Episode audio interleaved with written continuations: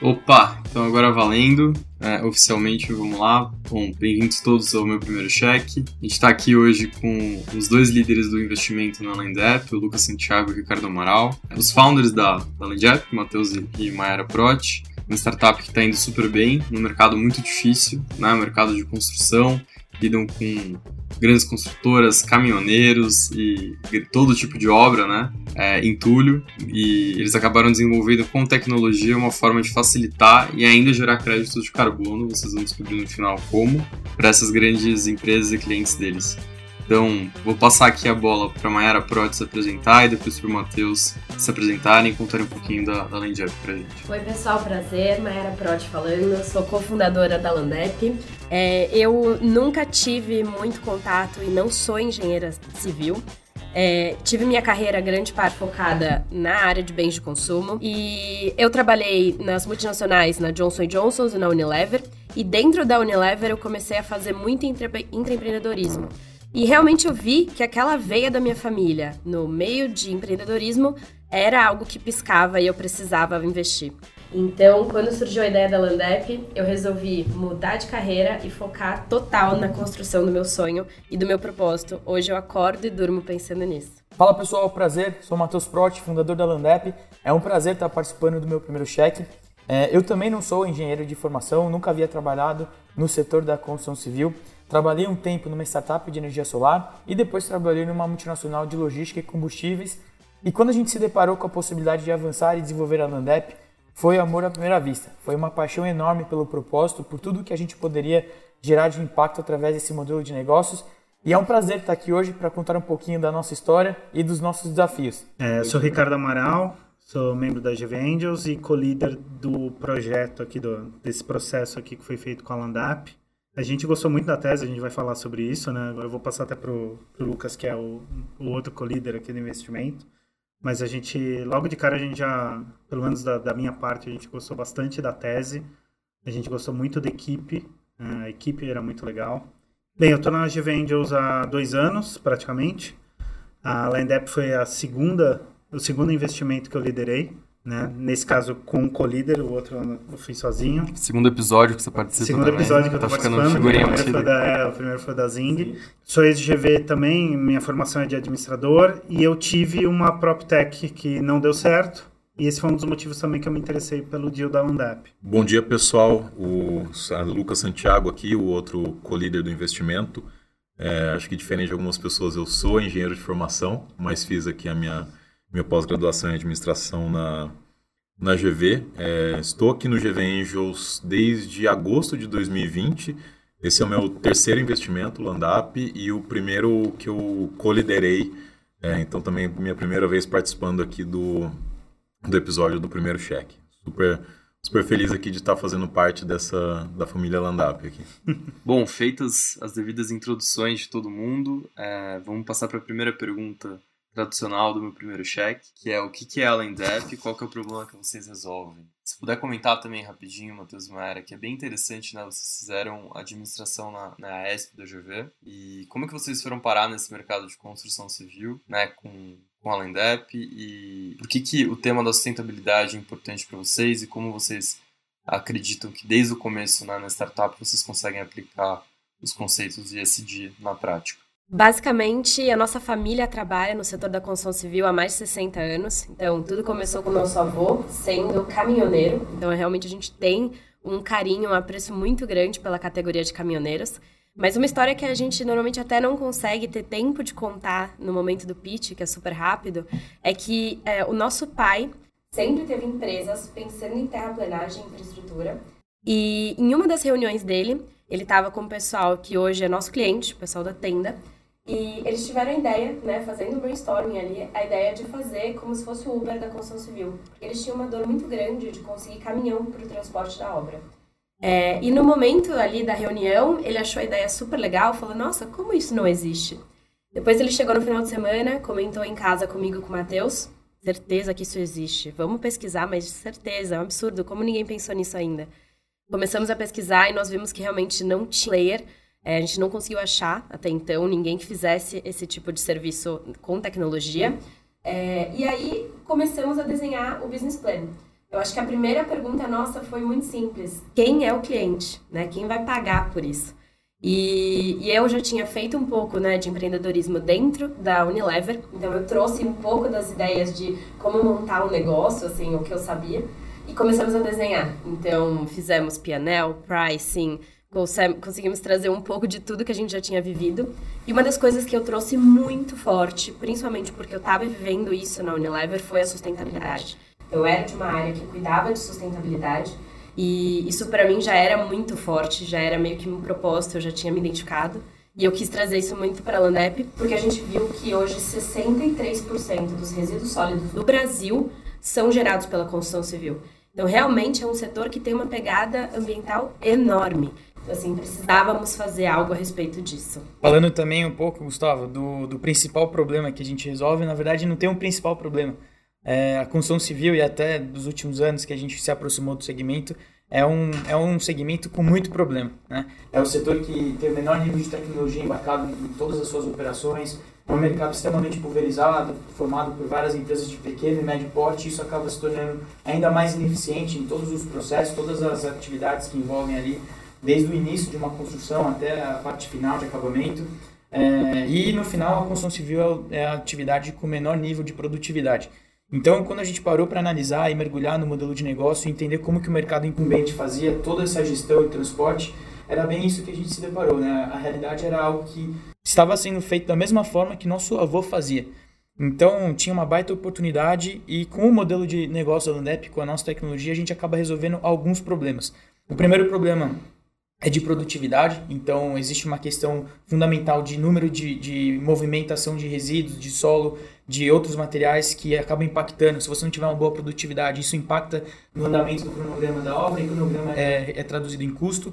Além disso, né, todo o mercado, da forma que ele era estruturado antes, no mercado offline, é, não havia nenhuma gestão de dados, nenhuma gestão de, de, informação, então era tudo controle manual, em questões de papel, caneta, depois isso era transferido para planilhas de Excel que totalmente com os dados defasados, então isso no final do dia não tinha informação fidedigna ali no canteiro de obra para o engenheiro fazer as análises. É, além disso, uma, uma falta de transparência no transporte e destinação desses materiais. Provavelmente muitos já viram aí na televisão cenas de caminhões é, descarregando em locais clandestinos, até mesmo em rodovias, aquele monte de entulho ali amontoado. E, e até recentemente a gente conversando com um cliente nosso, eles contratavam motoboys para seguir os caminhões para identificar se, se o que estava sendo destinado no contrato era o que a empresa offline estava de fato executando. E, isso tem uma, um impacto muito grande na questão da sustentabilidade, bem como a Mara falou, né, é o setor que mais gera resíduos hoje no Brasil e a nossa solução traz toda essa transparência. E por fim, algo que é pouco é, fácil de entendimento, não é nada usual, é a questão dos caminhoneiros, que inclusive está muito linkado com a nossa origem, né, em relação à nossa família, nosso avô. É, hoje o caminhoneiro autônomo ele trabalhava de uma forma extremamente é, não profissional, faltava muita profissionalização para essa atividade. É, para você ter uma ideia, só no estado de São Paulo hoje a gente tem em torno de 15 mil caminhone caminhões, caminhoneiros que trabalham com esse tipo de, de movimentação de resíduo. Para você ter uma ideia, até então eles tinham que juntar nas, nas obras que eles trabalhavam para o setor offline pedaços de papel, que são os vales, tinham que acumular esses vales e, ao final do período e levar na empresa offline que pagavam eles. E se eles perdiam um vale desse durante esse processo, que era comum, né, perder um pedaço, perder um pedaço de papel, ele deixava de receber e não tinha discussão.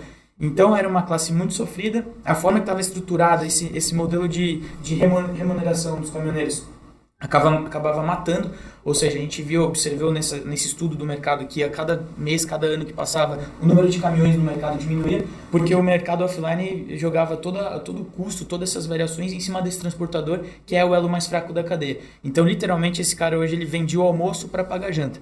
E aí, com o nosso modelo de negócio, além de trazer todo esse benefício de produtividade, rastreabilidade, segurança, principalmente com questões de ESG para os nossos clientes, a gente pensa no lado social dos caminhoneiros, que é o elo mais fraco da cadeia. Então, hoje no aplicativo, a gente resolve um problema dele de trazer mais rentabilidade, segura, segurança, gestão e principalmente de ajudar ele a se desenvolver, né? A conseguir, por exemplo, ter acesso à, linha de crédito, ajudar ele a, a, hoje o caminhão dele é ano 2009, em média, daqui para frente a gente pretende ajudar eles a terem um ativo mais novo, com melhores condições de trabalho, que no final é aquilo lá, a gente acaba ajudando não somente o lado dos nossos das construtoras e das empresas que precisam movimentar, movimentar esse tipo de material, mas é também a gente ajuda a, o desenvolvimento da base de prestadores de serviço que tratamos também com nossos clientes, que é um elo muito importante de todo essa, esse processo. É, eu acho que, eu, que o, o, nosso principal objetivo né, como plataforma, no final das contas, é trazer o nosso produto que se chama Teu Zero. O que é o Aterro Zero? A gente tem um propósito principal de conectar e compartilhar materiais e resíduos entre obras, entre construtoras. Então, por exemplo, uma obra que teria um material de boa qualidade, que teoricamente ele teria que ter um custo de destinação para um aterro legalizado numa distância mais é, longa, a gente provavelmente na nossa plataforma mapeamos e conectamos esse material com uma obra de uma outra construtora e que ela deixaria de ter o custo de compra, mas ela receberia esse, esse material de uma distância menor. O que, que acontece numa operação de aterro zero? A gente dá uma destinação mais nobre para esses resíduos, esses materiais, é, deixamos de percorrer longas distâncias com os caminhoneiros, isso evita aí, reduz o volume de CO2, a pegada de carbono dessas operações, e principalmente conseguimos nessas operações também ajudar o, o próprio caminhoneiro o transportador. Remuneramos ele de uma forma mais é, rentável. Então acaba fazendo um benefício econômico aí para todos os lados, não só econômico, mas também ambiental. Bom, queria trazer para o episódio aqui também o Ricardo Amaral e o Lucas Santiago, né, que foram os líderes do investimento na LandApp pelo Juve Angels, e perguntar para vocês, depois a gente volta com uma coisa maior nesse assunto operação, mercado e solução que não é nada óbvia, tem bastante para explorar ainda. Mas, Ricardo e Lucas, o que, que chamou a atenção de vocês quando vocês viram o deal pela primeira vez? E até fazendo uma retrospectiva que faz um tempinho já, é, em outubro de 2020, né, vou puxando aqui, a memória foi quando a gente conversou, quando a gente apresentou de fato deal pela primeira vez para os anjos, né, o Matheus e a Mayara fizeram um pitch no fórum do Juve Angels é, e se apresentaram para todos os nossos Juve Angels é, lá atrás. É, a gente começou a conversar com eles um pouco antes, né, tem a fase do screening, do comitê de seleção, mas ali de fato foi o primeiro contato de vocês com o Deal. E se vocês puderem puxar um pouquinho de memória, o que, que é, fez vocês tomarem essa decisão de liderar os outros anjos nesse investimento, é, analisar mais a fundo a empresa, produzir um relatório de due diligence e de fato conduzir né, a rodada que é, vocês participaram ativamente também do, da estruturação da rodada de investimento. Então, é, em resumo, o que, que fez vocês pegarem a liderança desse deal se vocês puderem falar um pouquinho cada um aí. Não, perfeito, Gustavo. Vou começar aqui, depois o Ricardo me complementa. Teve alguns fatores aqui que me chamaram muita atenção quando esse deal passou lá no, no nosso fórum. Acho que a Maera comentou um pouco. O primeiro foi a questão do tamanho de mercado. Então, o mercado de construção civil ele é um mercado muito grande no Brasil e especificamente o mercado de movimentação de resíduos é uma das maiores parcelas dentro da, da construção. Então, quando a gente está pensando em fazer um investimento, entrar em grandes mercados é, sempre é um, um, um, dos pontos aqui que a gente avalia. Uh, até resgatando um ponto que o Matheus comentou, um segundo fator para mim foi é um mercado muito pouco automatizado e ineficiente, então tudo é feito de maneira manual, é muito no papel e isso pode trazer uma série de problemas e acho que a solução digital deles, seja para a construtora, seja para o caminhoneiro, é, fazendo essa ligação entre todos os players, eu acho que isso acabou sendo um diferencial bem bacana. Uh, tem toda a questão de experiência dos founders, então assim, esse é um ponto que eu especificamente olho bastante, né, que é ver se os founders conhecem mesmo e têm tem experiência aí no assunto e assim, a, todo o histórico familiar deles, putz, isso trouxe um, um conforto muito grande aqui e pra é interessante que eles conhecem os dois lados, né? O lado do Sim. caminhoneiro e o lado da construção. Então eles têm, eles conseguem lidar com os dois lados sem desequilíbrio. Às vezes é um problema quando a gente fala em plataforma. Não, perfeito. Daí acho que para mim só outros dois pontos finais. É, a Landap é um first mover dentro desse setor com esse tipo de tecnologia. Então acho que isso acaba sendo uma vantagem competitiva super bacana deles. E acho que tem toda a questão de pegada ESG de sustentabilidade, que o Ricardo pode explorar um pouco mais, mas acho que também casa muito com, com o momento que a gente está passando de sustentabilidade ganhar cada vez mais relevância nas discussões e com o que a gente pensa em termos de tese aqui do GV Angels. Sem dúvida, acho que um, um ponto que me chamou a atenção e que era um, acho que foi um, a Mayara até trouxe Uber, mas a, na nossa leitura não era Uber, está muito mais próximo de uma tese de uma truckpad, de, de, de uma cargo X. Por quê? Porque, na verdade, a gente está falando de uma plataforma inteligente. Ela melhora toda a cadeia, né? Ela não é simplesmente como né, no Uber a gente tem um ganho de produtividade porque alguém está passando, eu pego um táxi e vou para um lugar. Aqui a gente está falando muito de externalidades, então a gente está falando de SX, a gente está falando de movimentação de grandes cargas a granel. Então, se agora é uma movimentação de resíduos, nada impede de ser uma movimentação no futuro também de pedra, areia, é, terra. Então, a gente está falando de uma coisa que é muito maior do que simplesmente uma conexão de transporte de resíduo. Então, isso a gente também levou em conta para a tese. E, finalmente, é essa questão da, de uma plataforma. Ela não é simplesmente uma startup de feature, né, que a gente fala. Né? Ela não faz uma coisinha que, ah, logo em seguida alguém vai vir e compra. Não, a Landep, ela tem grande potencial de crescer a ponto de ser, de ter um IPO, na minha opinião. Por quê? Porque ela é uma plataforma, né? Ela é uma plataforma que gera muitas externalidades positivas. É, cara, você colocou um ponto interessante aí que é de futuro, né? E, e o mercado está aquecido. O Cargo X acabou de anunciar uma rodada de um bi, acho que foi um bi, né? É, se tornou um grupo com outra empresa também que o pessoal já dizia que já era parte do mesmo grupo gigante. Então tem muita gente olhando para logística, construção e tudo mais. E o que, que vocês veem de futuro para a LandApp? É, até onde vocês acham que, que, a empresa pode chegar e qual que é o, o limite que vocês imaginam para esse crescimento no modelo atual? Olha, eu vou fazer uma brincadeirinha aqui, mas o céu é o limite. sabia que eu ia é, Não, assim, a gente pensa em muitas arranha coisas. Arranha-céu. Arranha-céu é o limite. Na verdade, assim, é, a gente cada vez mais se aproximando do setor da construção civil, nós é, estamos sendo demandados pelos clientes por mais é, soluções, mais produtos. Então, a gente realmente tem visto que as oportunidades são muito grandes. E o setor ainda tem muita carência de solução tecnológica para coisas simples. Então é muito legal porque realmente os clientes estão nos buscando, pedindo coisas para trazer tecnologia, pensando no transporte, pensando no dia a dia da obra, pensando realmente na logística. É, até então, o serviço do transporte ele era parte do que era feito pela empresa de terraplenagem ou a empresa de demolição. Então, ele era um serviço é, que não era realmente o core daquela empresa. Aquela empresa ela estava focada em fazer a terraplenagem e ela contratava os caminhoneiros autônomos para fazer essa esse descarte do material. A partir do momento que agora tem uma empresa que está focado na solução logística, né, a gente até fala um pouco da logística digital, digamos assim, que é muito do que Cargo X, Trackpad trouxeram para esse mercado, eles estão vendo que as oportunidades são muito grandes.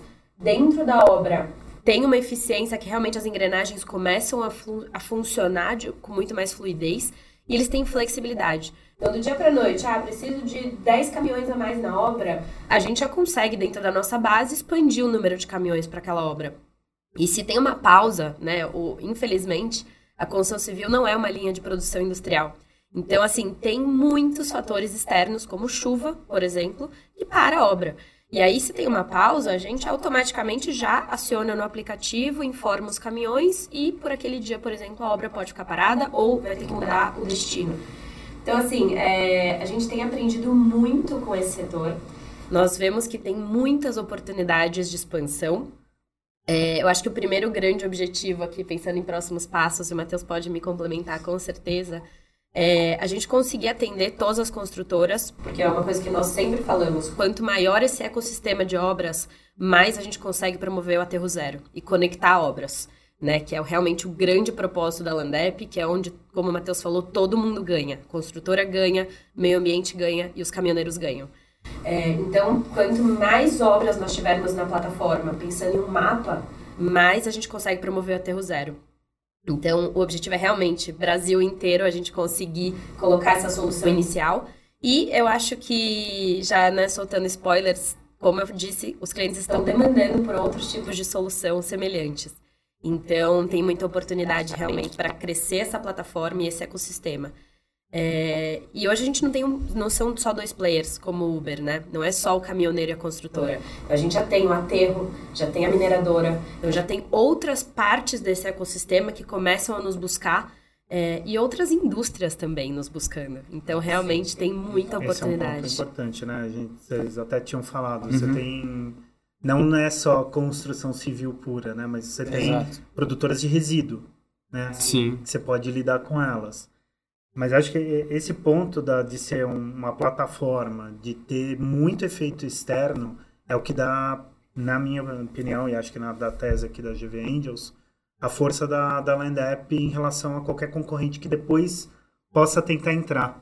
Exato. Porque as externalidades que eles estão conseguindo agora, é muito difícil você conseguir depois vir com uma solução que vai tentar competir com isso, porque já existe um ganho de escala, já existe uma inteligência embarcada, tem uma série de coisas que, né, como ela está falando, a demanda está vindo. né, isso a gente tem visto mês a mês. É, que assim, é, eles, tão, eles não estão nem queimando caixa mais, né? Porque a coisa realmente está andando muito positivamente. Acho que não só a demanda da construção civil em si, mas até de, outros, de outras indústrias, né? Então, a gente já escutou demanda aqui da indústria de saneamento, é, quando a gente estava na discussão do pitch, a gente também falou de outros tipos de resíduos, resíduos químicos, hospitalares, então acho que a gente criando essa plataforma que consegue conectar bem os players, depois escalar isso para outros resíduos de outras indústrias, acaba sendo mais fácil porque a gente já vai ter tido todo o, o learning curve de um, de um setor específico. É, e é isso, eles podem ir para um vertical que é crescer no, na cadeia de construção civil, beleza, tem resíduo, mas eu tenho granel. Eu tenho grandes volumes a granel. Ou, não, eu posso horizontalizar. Então, eu vou em resíduos, mas em resíduos de várias indústrias. Perigosos, né? Resíduo. Exatamente. Então, é uma escolha. Você pode... E isso é positivo, na verdade. Porque Coisas é, boas. o que a gente está observando é bem isso que a Mara falou. Então, a- essa aproximação com os nossos clientes são algumas das principais construtoras do Brasil hoje. É, a gente está observando que existe uma oportunidade em várias etapas desse processo.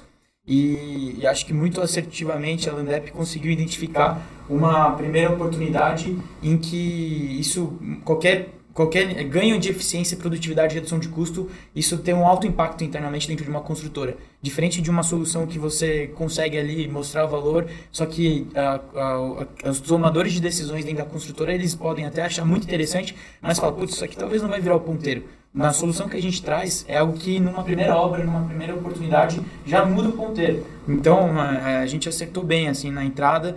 É, como eu falei, a gente também já está conseguindo ter, ter muitas demandas e feedbacks das construtoras com novas soluções que a gente pode entrar e pode ajudar eles a trazer mais eficiência, mais, é, pro- mais valor, inclusive, para ali para o canteiro de obra. E acho que falando de futuro é isso. A gente hoje quer cada vez mais avançar com a nossa solução. Né? Acho que o mercado é muito pulverizado. Se a gente for medir quanto que a gente tem de fatia de share do mercado ainda é muito pequeno. O volume, o volume do mercado é extremamente grande, então a gente vai ter um grande esforço aí para aumentar cada vez mais é, o volume transportado, o número de clientes na- dentro da plataforma, o número de construtoras que utilizam o nosso serviço, porque nesse primeiro momento a gente quer escalar o nosso negócio e, e além de escalar, olhando para o lado da construtora, olhando para o lado da companhia, da Landep, a gente também pensa no lado do caminhoneiro. Quanto mais obras tiverem, maior, vai ser o volume de, de movimentação e de serviços que a gente vai poder disponibilizar para esse caminhoneiro. E a gente sabe, a gente passa na rua, a gente olha para uma obra e fala, putz, essa obra não é Landep, eu sei que o caminhoneiro está deixando de ganhar aqui. Ele poderia estar ganhando melhor, poderia estar tendo um nível de serviço melhor. Então a gente olha para todos os lados, né? A gente trata a construtora como um baita cliente, temos um foco muito grande neles e em, em paralelo também temos um foco muito grande no caminhoneiro e acho que em, em questões de curto, médio e longo prazo sempre vão estar ali no nosso horizonte, mas já olhando no, no futuro aumentar o nosso ticket dentro da construtora com outros produtos, outros tipos de transporte e que a gente vai conseguir ofertar para eles. Um ponto que a gente gosta de reforçar para os nossos clientes é esse, esse objetivo, né, da gente conseguir trazer valor para o caminhoneiro, trazer valor para a construtora, redução de impacto ambiental e redução de custos. Um case para nós que é muito emblemático foi um case que a gente realizou entre construtora Curi e construtora Cirela. Esse case foi muito legal porque a Cirela é detentora das ações da Curi e elas nunca tinham feito uma operação é, de conexão entre obras das, delas. E aí, no caso, a consultora Cury ela tinha que importar o material, é, ia, ia fazer toda essa operação a 84 quilômetros de São Paulo, ia ter um custo enorme, né? quase 430 mil só de transporte para um, a movimentação do volume que ela precisava. E por fim, a gente acabou conectando o material com uma obra da Cirela que estava somente a 13 quilômetros.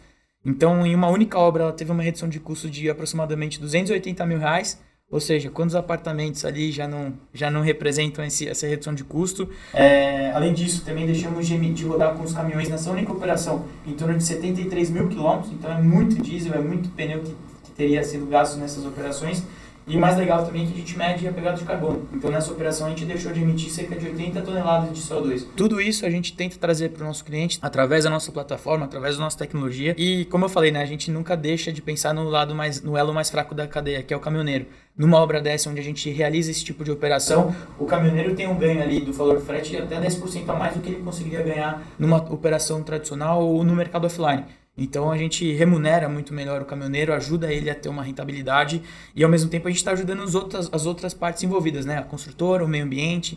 Então isso é algo que realmente levamos a sério. É, isso é interessante porque você inverte um pouco a lógica de que rodando mais o cara ganha mais. Mas na verdade ele pode ganhar mais rodando menos e rodando melhor, né? Alguns caminhoneiros começaram a chamar de frete especial. Então, e é algo que realmente a gente tem trabalhado cada vez mais, a gente está focando no, no, marketing, numa comunicação específica com os caminhoneiros, e é um propósito nosso, exatamente. Então, assim, promover esse aterro zero, essas conexões com outras obras, vai reduzir a distância. Então, nós tivemos que fazer algumas contas de pricing para exatamente entender isso, esse impacto pro caminhoneiro. Né? Então, reduzir as distâncias, o quanto que isso vai representar para ele, ele vai conseguir fazer muito mais viagens naquele dia para ter a mesma rentabilidade? Provavelmente não. Porque, né, a gente tem uma limitação, ele vai e volta, tem o trânsito da cidade de São Paulo.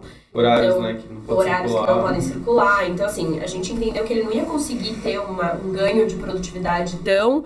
É, é, é, que fosse suficiente para compensar essa redução de distância. Então, a gente começou a entender como que a gente poderia é, pensar num frete mais rentável. Eu acho que é um grande desafio da Landep, né? Então, assim, o propósito é sustentabilidade, é o aterro zero, e a nossa missão é trazer essa rentabilidade. O setor ainda é, não tem fretes padronizados, como, por exemplo, a, né, os fretes rodoviários, que já tem uma tabela fixa. O setor da construção civil não tem. Então, é meio que a oferta e demanda e o preço do mercado. E aí, por exemplo, cenários como que a gente está vivendo, com o aumento do diesel né, gigantesco, como que a gente consegue trabalhar isso para favorecer esse elo mais fraco? Porque senão ele vai continuar com um frete muito baixo e ele vai ter que pagar para trabalhar. Então, realmente, agora a gente está começando a entender Landep hoje já com, depois de um ano de operação, um ano e meio de operação, temos hoje 350 caminhoneiros dentro da plataforma e a gente começa a entender que o Landep tem um peso agora para realmente representar essa categoria. Cada vez vai ter mais. Então, realmente, a gente começa a trazer essa missão para o jogo. E tem muita coisa que a gente ainda pode fazer e a gente ainda quer fazer pensando nesse público. Eu acho que, complementando a Maiara, isso aí é ESG na veia. Acho que a empresa ela traz a questão de movimentação de resíduos, que é o E, e acho que todo esse cuidado em rentabilizar mais a, a vida do caminhoneiro também representa o, o S aí. Então, acho que o, o que a gente está querendo fazer aqui com o Landap, ela respira aí toda essa temática do ESG que está E o tá é a governança do, do papelzinho que não existe mais. Agora Sim. eles sabem quanto rodou exatamente, né? A cobrança é da transparência. Acho que o G não pode ser esquecido por causa disso, porque é a transparência. E aí o cliente não precisar, por exemplo, contratar um motoboy para garantir que aquele material está sendo descartado no local correto, né? Ele tá, acompanha em tempo real, igual as outras plataformas, e consegue ver o caminhãozinho rodando. Uhum. é, e aí ver se o caminhão tá cheio, se tá vazio, o nome daquele caminhoneiro. Então, realmente, ele tem muito dessa governança, né? E, e conta um pouquinho, né? A gente estava falando aqui antes de como que era a entrada desse assunto de sustentabilidade dentro do cliente, das construtoras. Como que evoluiu esse assunto lá dentro? Vocês perceberam alguma mudança? Antes vocês eram jogados para a área comercial, para, de repente, sei lá, área de compras, depois vão falar mais com a área ambiental. Legal, Gustavo. Pô, esse aí é um, um caso até engraçado, é, que serviu até de lição para nós, mas mudou bastante. Né? A gente está observando aí uma preocupação com as construtoras cada vez mais de trazer esse tipo de solução. Contar um, um, um fato aqui, a gente teve uma reunião lá no começo com uma construtora do mercado para apresentar a nossa solução e a gente, no primeiro momento, recebeu um feedback que a nossa solução não era sustentável. A gente não impactava, não ajudava a impactar, a reduzir o impacto do meio ambiente. E aí a gente ficou com aquilo na cabeça e falou, putz, mas não é possível. A gente, todo o nosso modelo de negócio, todo a gente traça e desenvolve realmente focado nessa redução de impacto, de, de redução de impacto ambiental. É, e, pô, já logo no começo, tomar um feedback de uma construtora, de um potencial cliente que a gente não reduz o impacto, e aí a gente começou a questionar, falou, putz, ainda talvez dentro da, desse mercado ainda não tem uma visão muito clara do que, que é redução de impacto ambiental e quais são os meios. E, e hoje já a história está totalmente diferente, né? Então hoje, por exemplo, os dados que a gente consegue gerar dentro da nossa plataforma, as informações de redução de impacto de, de pegada de carbono que a gente gera, hoje grandes construtoras estão utilizando isso como insumo para os relatórios de governança e sustentabilidade, inclusive para divulgação junto com os relatórios dela para a B3, para a Bolsa. Então, é, a gente sai de um início ali de jornada onde é, a construtora, uma construtora falou que nem era, que não tinha impacto, redução de impacto ambiental, para hoje a gente fornecer informação, né, passar dados para eles divulgarem isso para o mercado. Então, é, houve um avanço enorme, eu acho que isso é uma tendência. Cada vez mais as construtoras, a gente está percebendo que não é somente a área especificamente de meio ambiente das empresas que estão analisando essa questão. Isso está permeando cada vez mais dentro da engenharia, dentro das áreas de produção, dentro das áreas de suprimentos. E com certeza isso daqui para frente vai se tornar cada vez mais um diferencial nosso, né? É, não somente porque queremos vender isso a título verde, mas porque é um propósito. Não adianta você querer tornar uma empresa sustentável se você não acredita e não, não faz uma estratégia focada nisso, né? Hoje a gente vê muita empresa falando de sustentabilidade, mas, pô, dentro, da, dentro de casa não acontece. Então aqui tratamos isso diferente, não somente em nível de produto, nível de execução do serviço, mas isso dentro até mesmo de pessoas. Né? A gente busca exatamente ter isso enraizado cada vez mais, porque acreditamos que no longo prazo isso aí é um grande diferencial, não somente da Undep, mas como de produto e, e de proposta de proposta. É, eu acho que é legal comentar também que muitas vezes, né, hoje, quando a gente vai fazer reunião com algum cliente, a, o pessoal da área ambiental participa dessa primeira reunião. Então, a questão de resíduos é algo que, de fato, para as construtoras tem um impacto muito grande. É, algumas construtoras, como o Matheus deu exemplo, né, já sofreram até passivos ambientais enormes por causa de descarte irregular. Então, é, eles têm já uma cobrança, uma preocupação muito grande com a questão de documentos, de certificados que garantem que realmente aquele material vai ser descartado no local correto. É, e hoje, dentro da plataforma, ele vai acessar toda essa documentação. Então, antes era né, uma coxa de retalhos, ele juntava documento de um lugar, de outro lugar, de outro lugar. E hoje a ideia realmente da Landep é a gente ter um depositório daquela obra, um histórico daquela obra, com todos os certificados de transporte de resíduo da viagem e daquela obra. Então, assim, realmente. É o pessoal de ambiental já vem participando das primeiras reuniões e esse conceito de, de preocupação ambiental, de impacto, ele está é, hoje cada vez mais presente, como eu disse, em todas as áreas. Então, suprimentos brilha os olhos quando a gente fala que a gente vai trazer dados para eles de, de é, ambiental também. E isso é o que a gente mais quer, mostrar o valor agregado para a gente não ter que ficar só numa discussão, por exemplo, do um real no frete a gente conseguir então. mostrar que o impacto ambiental, a gestão e outras coisas que a gente consegue trazer, principalmente através da eficiência no dia a dia, é, vão nos abrir portas e vão permitir que a gente tenha discussões e uma gestão muito mais sustentável e pensando em dados. É, eu tava pensando aqui, né, porque vocês vão tendo essas interações, vão, vão vendendo, as conversas vão amadurecendo com, com as construtoras, é, depois de um, de um período de aprendizado, né, do, dos dois lados com, com contratação, vocês vão entendendo qual é a dor e quais são demandas acessórias né, do outro lado para vocês irem crescendo nas adjacências, né? Então a gente estava falando aqui antes de começar o episódio que essa área ambiental tá, tá crescendo pra caramba, né? Que a preocupação ambiental das construtoras e com sustentabilidade está cada vez mais forte, que tem muito espaço, né, para vocês eventualmente oferecerem é, alguns serviços de assessoria, né, nessa área, é, emitir relatórios de crédito de carbono com as economias que, que eles fazem né, com frete de, de, de diesel e de, é, de deslocamento, é, emitir relatórios para o órgão regulador ou cumprir com determinações do, do, órgão regulador de maneira mais fácil, porque vocês têm todos os dados né, da, do deslocamento e por aí vai. E, a minha pergunta é, como que vocês se estruturam como time? Vocês têm habilidades complementares? Como que vocês estão estruturando isso internamente? Vocês têm um, uma área da, ambiental já dentro da Landep, dado o tamanho, a importância né, que esse sistema vem ganhando. E queria que vocês contassem um pouquinho do roadmap de, de implementação de vocês.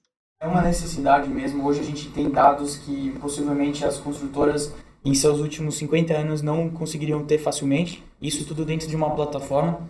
Então, o valor que a gente vai começar a fornecer para os nossos clientes, de, de isso não somente em questões de, de análise, de segurança e rastreabilidade, mas principalmente por questões de auditoria, que é algo que para a construção civil é algo crítico e que demanda muito esforço, demandam eh, muitas pessoas, times gigantescos para poder fazer isso da forma correta. É, ainda no nosso time a gente não tem uma estrutura de, de meio ambiente, né? Acho que grande parte dessas questões de documentação que facilitamos através da nossa plataforma, mas é, facilitamos o trabalho dos especialistas dentro dos nossos clientes. Então, ó, todas as construtoras têm suas áreas de meio ambiente, seus engenheiros ambientais, é, e o trabalho que eles de, demandariam ali meses ou horas para fazer na nossa plataforma, isso é bem simplificado.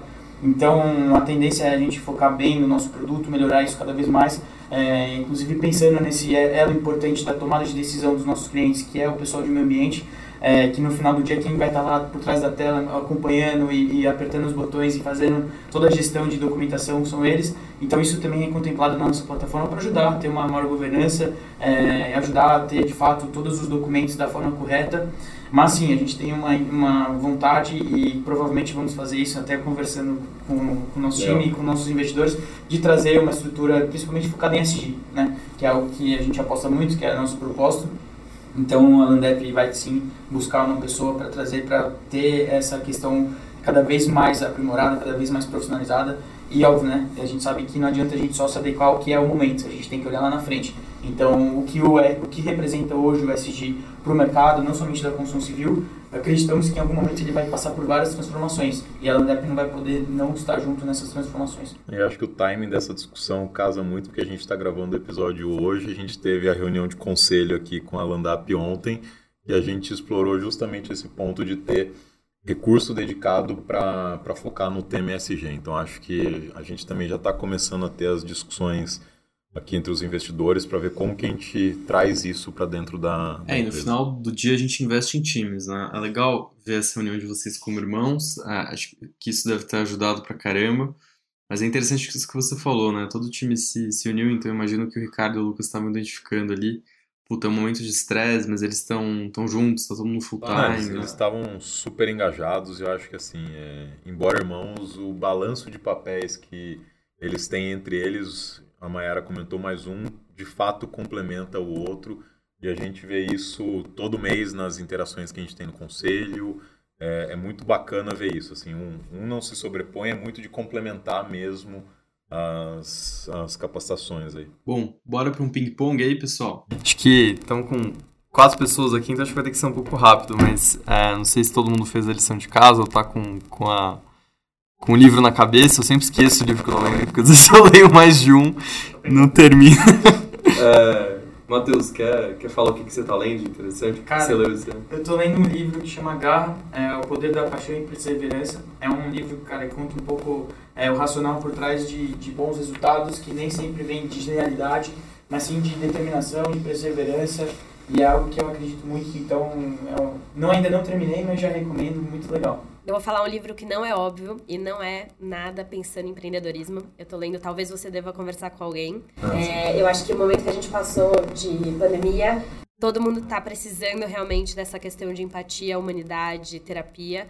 E eu tenho liderado muita parte de RH da empresa, então lidar com pessoas tem sido algo forte para mim. Esse lado meio terapeuta, psicólogo tem sido muito importante. O último livro que eu li, a gente até estava conversando aqui antes da, do início da gravação, eu terminei de ler a biografia do Rubens Ometo, fundador da COSAN.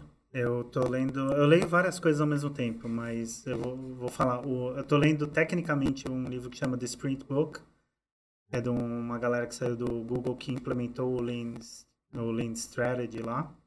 Ainda não comecei, tô começando a ler agora. Mas o que eu tô lendo mesmo é a biografia do Mark Lanigan, que eu adoro música. O Mark Lanigan era um junkie. era o cara que dava droga lá pro, pro cara do, do Nirvana lá, o Kurt Cobain.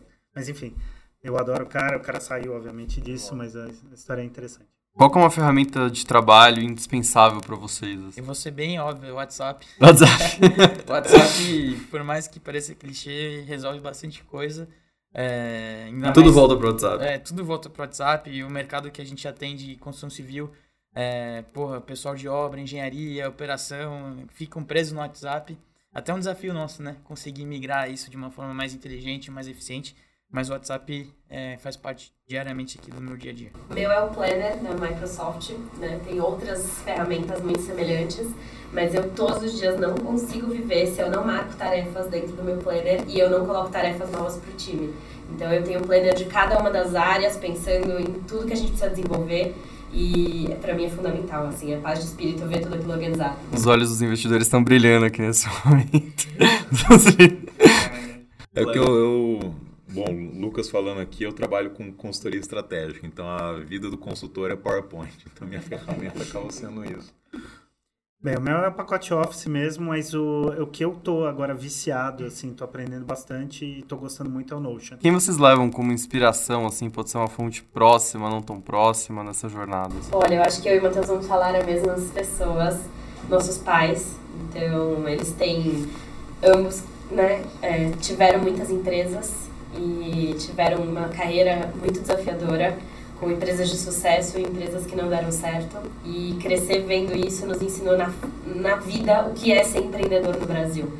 Então, assim, não tem como a gente não admirar mais e realmente se inspirar. E todos os dias a gente acaba perguntando alguma coisa para eles sobre RH, finanças, tributário, assim, então não tem como não admirá-los e ser feliz por Exato. ter toda essa carga aí que eles nos passaram de conhecimento. Exato, e muita resiliência, né? Acho que a gente pega muito inspiração neles é, em questão de resiliência. Já vimos dando certo, já vimos dando errado, e desde quando a gente começou a empreender, a gente sabe que é exatamente isso, né? Até sendo clichê novamente, é montanha-russa, e de fato é uma montanha-russa. Então você tem que estar preparado, né, para os momentos que, vão dar, que vai dar tudo certo, o momento que vai dar errado. E acho que o que mais inspirou e que ajuda muito é essa relação nossa como irmãos com os nossos pais. Para mim também foi meu pai. Meu pai sempre foi meu minha referência. Ele era o self-made man tradicional, assim, fez negócio, quebrou, subiu, tal. É, infelizmente eu não tenho mais como perguntar as coisas para ele, mas eu tento imaginar que ele está aqui falando aqui as minhas coisas. Mas sem dúvida é meu pai. Meu pai também, meu pai, ele veio do Nordeste para São Paulo, muito muito jovem, então passou por algumas dificuldades e também conseguiu construir aí todo um legado. Então isso me deu um exemplo dentro de casa muito forte de trabalho duro. Legal que todo mundo falou dos pais, eu também não consigo pensar mais ninguém, então eu falaria dos meus pais que os dois são. Também falar Elon Musk apanha. É. Mãe, se estiver ouvindo. Mas... Não, o Elon Musk, eu não, não, mas é muito louco, né? Você imaginar na época, sei lá, 30 anos atrás, o cara fazer o um negócio, tipo, é. não tinha nada, né? não, não, não, era capim, literalmente tinha que fazer isso. Não sei, se é mais difícil hoje em dia ou, ou lá atrás, né? Porque hoje em dia também o mundo tá tão complexo. Tá mais complexo. Né? Mas eu acho que é mais fácil. Você pensar assim, você tem com quem trocar uma ideia, você tem, né? Você tem um grupo hoje de anjos, né? Você tem né? Você não está sozinho, né? As discussões estão mais variadas, né? De cripto para blockchain, para NFT, para bem-estar, mas a gente Verdade. se acha, né? A gente se acha. E conseguimos aprender com os erros, né? De todo mundo. Então, essa acho que é a beleza da vida. Todos os dias estamos aprendendo. Então, buscar aprender com quem já fez algo. Quem já errou, quem já acertou. Uma conversa para mais uma hora e meia. Pois é.